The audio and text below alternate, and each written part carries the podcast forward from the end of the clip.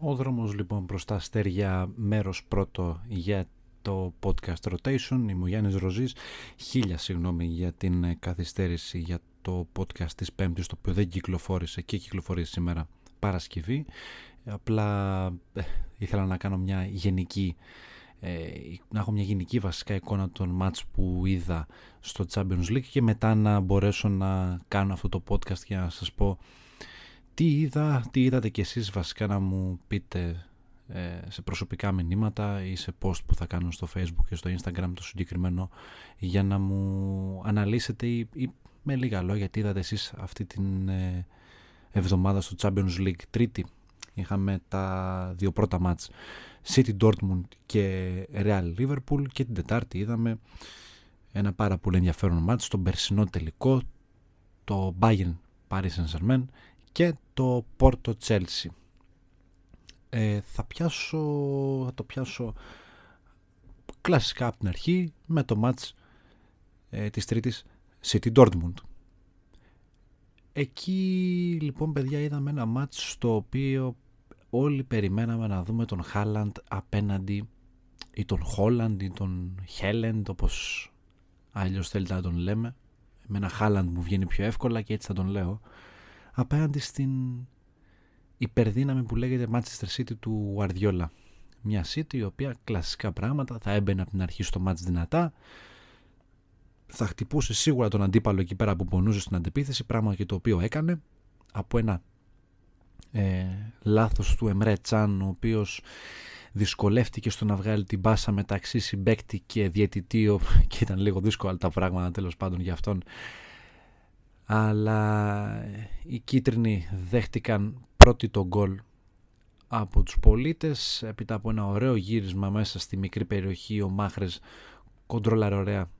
και σέρβιρε στο να μαρκάρει στο Φόντεν ο οποίος ε, πρέπει να είχε τρομερή βαθμολογία στο ranking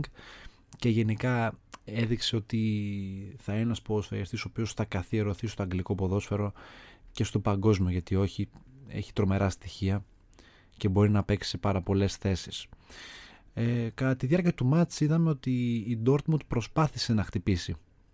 την City. Είδαμε κάποιες ωραίες φάσεις και έφτασε σε μια ισοφάριση ε, λίγο πριν το τέλος, το 24ο λεπτό που ο Χάλαντ πάσαρε στον Ρόις αυτός έφτασε μέχρι τη μεγάλη περιοχή διασχίζοντας ε,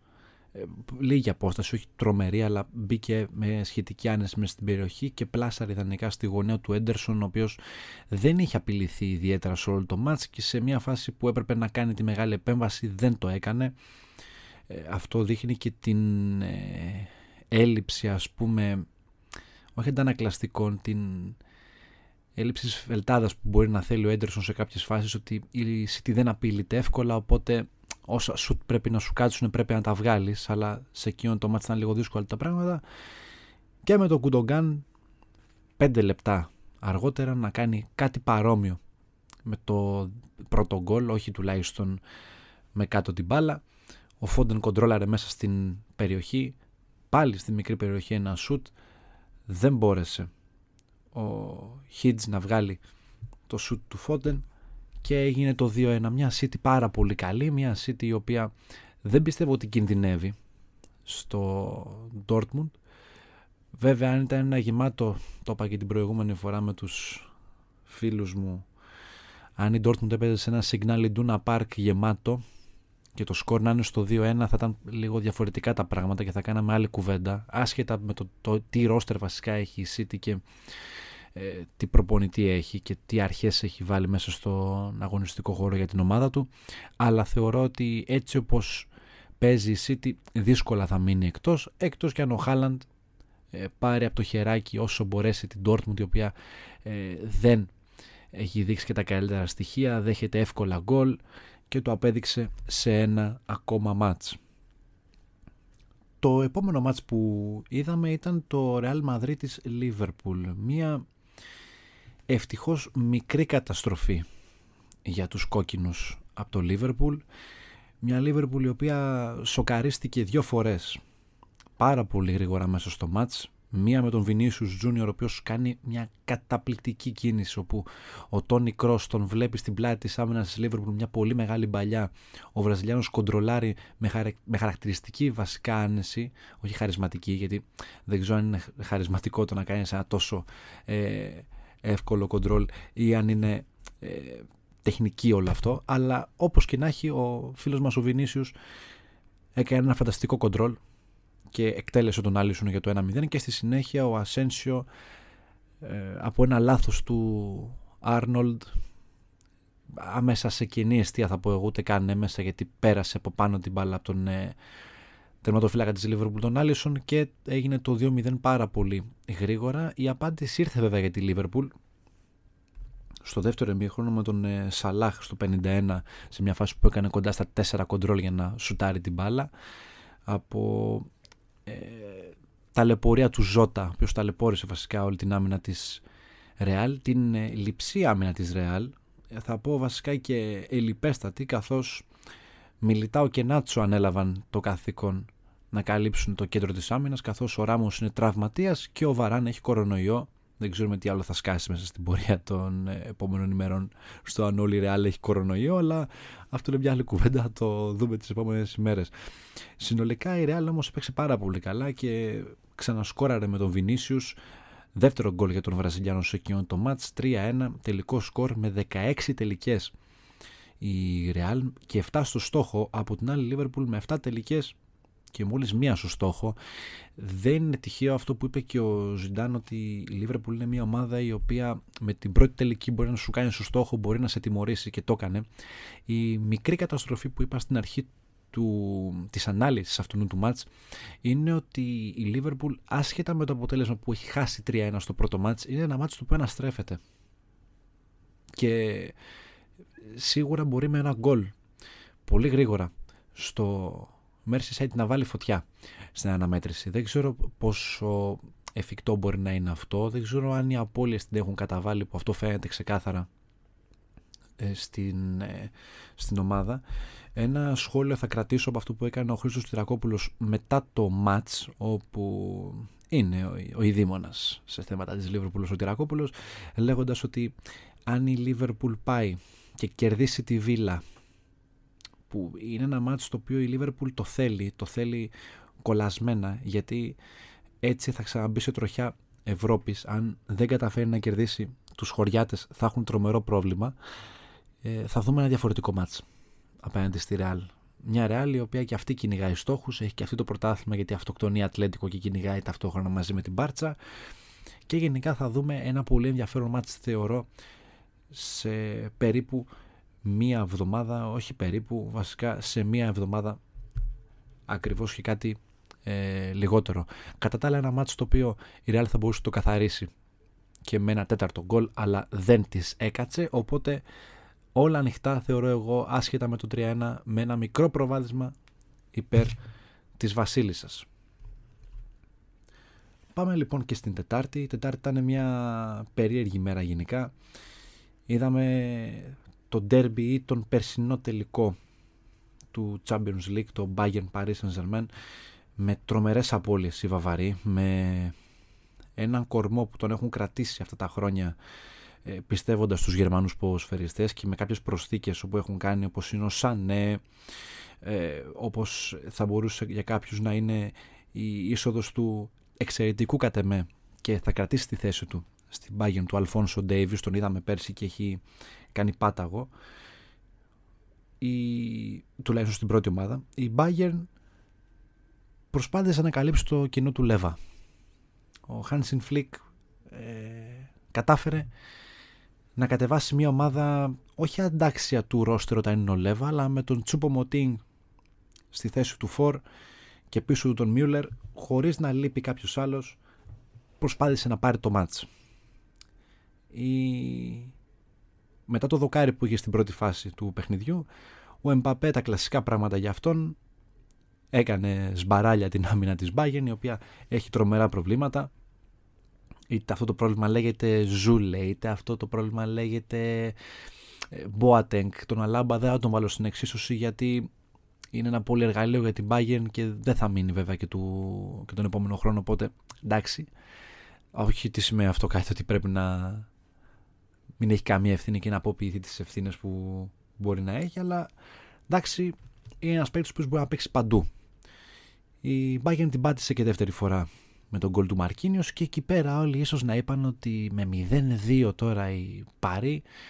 μπορεί να το κρατήσει αυτό το σκορ και να πάει στην, ε, στο Παρίσι να κλειδώσει την πρόκριση. Έλα μου ντέο εκεί πέρα όμως που θα χτυπήσω Τσούπο Μοτίνγκ και θα το ξαναπώ ότι ο παίκτης ο συγκεκριμένος ήρθε να καλύψει το κοινό του Λέβα και σκοράρει κόντρα στην πρώην ομάδα και είχαμε και την ισοφαρέση από τον Τόμας Μιούλερ. Ε, δεν ήθελε πολύ να πούμε ότι η αρμάδα των ε, Βαβαρών έχει βάλει μπρος και θα πατήσει τους Γάλλους στο χιονισμένο Αλιάν Ζαρίνα. Πάλι όμως ο Εμπαπέ, αυτό το χιολνονιτζάκι όπως το λένε χαριτολογώντας, ένα σταχεία τους ποδόσφαιριστή με καταπληκτικά χαρακτηριστικά. Ε, είχαμε πολλά χρόνια να δούμε τέτοιο σεντερφόρ. Έτρεξε όλο το γήπεδο πάλι και εκτέλεσε για δεύτερη φορά εκείνον τον Μάνουελ Νόιερ, ο οποίος ήταν απογοητευτικός στο πρώτο γκολ. Έχει τρομερή ευθύνη γιατί δεν ε, πέφτει πολύ περίεργα, δεν πέφτει στο timing και η μπάλα περνάει κάτω από τα πόδια του και χρεώνεται η πάρη το πρώτο γκολ. Δεν ξέρω αν είναι ανοιχτή η Ρεβάνς, αλλά με τον ερχομό του Νεϊμάρ η Παρή έδειξε πάρα πολύ καλά στοιχεία και θεωρώ ότι σε βάθος χρόνου όσο ο Νεϊμάρ μένει στην ομάδα και είναι όλοι υγιείς και ο Εμπαπέ μέσα σε αυτήν θεωρώ πως μπορεί να είναι τώρα η χρονιά τους. Αλλά έχουν και μια City η οποία δεν θα αφήσει κάτι να πέσει κάτω και θεωρώ ότι θα δούμε έναν ωραίο επαναληπτικό στη Γαλλία αν οι Βαβαροί σοβαρευτούν και μπουν μέσα με άλλη νοοτροπία και πιο σφιχτή άμυνα γιατί τα τρία γκολ που δέχονται μέσα στο Αλιάν Ζαρίνα δεν τιμάει καθόλου τον Βαβαρικό Σύλλογο, δεν ε, τιμά καθόλου αυτή την αρμάδα που την έχουμε συνηθίσει να κατατροπώνει όποια άμυνα είναι απέναντί της. Και με ίσως λίγο πιο σοβαρό τον Νόιερ η Bayern θα μπορέσει να πάρει την πρόχριση εκτός και αν κάνει ένα καταπληκτικό ξαναπαιχνίδι Μπαπέ που έκανε την Τετάρτη και θα στοιχήσει από τους Γερμανούς το τρόπο και το θρόνο τους. Το Πόρτο Τσέλσι ήταν ίσως το πιο αδιάφορο μάτς για πολλούς ξεκάθαρα λόγω του ότι ε, λίγο πολύ όλοι ξέραν ότι η Πόρτο θα είναι η ομάδα η οποία θα μείνει εκτός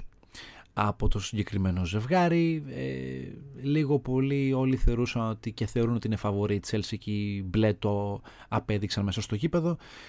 Στην ε, Ανταλουσία λοιπόν, στο Ραμόν Σάνσεντ Πιχουάν, οι Άγγλοι καθάρισαν θεωρώ την πρόκριση με αυτό το 0-2 δεν πιστεύω ότι οι Πορτογάλοι έχουν κάποια ελπίδα για την επόμενη φάση έχοντας βέβαια τις τελικές με το μέρος τους ε, έχοντας σε κάποιες φορές την κατοχή της μπάλας αλλά στο τέλος έκλεισε η ψαλίδα προς τους ε, μπλε του Λονδίνου με 56% και 44% αντίστοιχα για τους Πορτογάλους. Μια Πόρτο η οποία έκανε το καθήκον της κατ' εμέ, έπαιξε την μπάλα που μπορούσε να παίξει προκρίθηκε ως δεύτερη από έναν όμιλο που ίσως και να ήταν λίγο πιο εύκολος ε, από άποψη αντιπάλων το ότι ε, η Μαρσέικ δεν ήταν στο, στο αντίστοιχο επίπεδο όπως και ο Ολυμπιακός απέναντί τους. Αλλά με νίκη απέναντι στη Juventus θεωρώ ότι η Πόρτο ε, έβγαλε τα σπασμένα της χρονιάς έβγαλε ότι μπορούσε να βγάλει μέσα στο γήπεδο.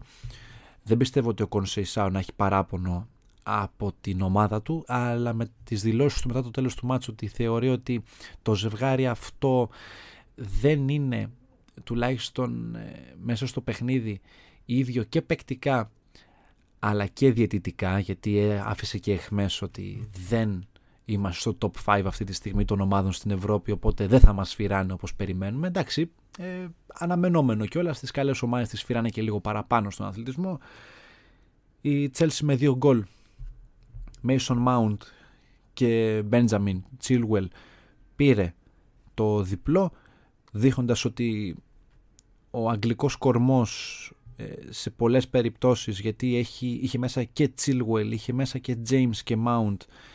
και καθώς έχει και στον πάγκο Χάνσον, Οντόι και Έιμπραχαμ και θα μπορούσε να στηριχθεί και παραπάνω σε Άγγλους ποδοσφαιριστές αλλά αυτή θεωρώ ότι είναι μια πάρα πολύ καλή λύση που έχει βρει πλέον ο Τόμας Τούχελ πήρε την σμπαραλιασμένη Τσέλσι από τα χέρια του θρύλου της ομάδας και πρώτου σκόρερ Φρανκ Λάμπαρντ και την οδηγεί με σταθερά βήματα προς τη δόξα, ρωτάω εγώ. Η Τσέλσι το μοναδικό της τρόπαιο το έχει κερδίσει το 2012 απέναντι στην Bayern στο Allianz Arena και θέλει ίσως αυτή τη χρονιά να το ξανακάνει. Πολύ δύσκολη αντίπαλη απέναντί της, υποψήφι τουλάχιστον αντίπαλη. Αλλά με τα σκορ πρόκριση που έχει πάρει τουλάχιστον τώρα η City και αντίστοιχα η Παρή, δεν ξέρω αν θα είναι εύκολο το έργο. Αυτό είναι το σημερινό επεισόδιο του Rotation. Επιστρέφουμε την επόμενη εβδομάδα με αλλαγή σκητάλης. Αφήνουμε το ποδόσφαιρο και πιάνουμε μπάσκετ. Καλή συνέχεια σε όλους.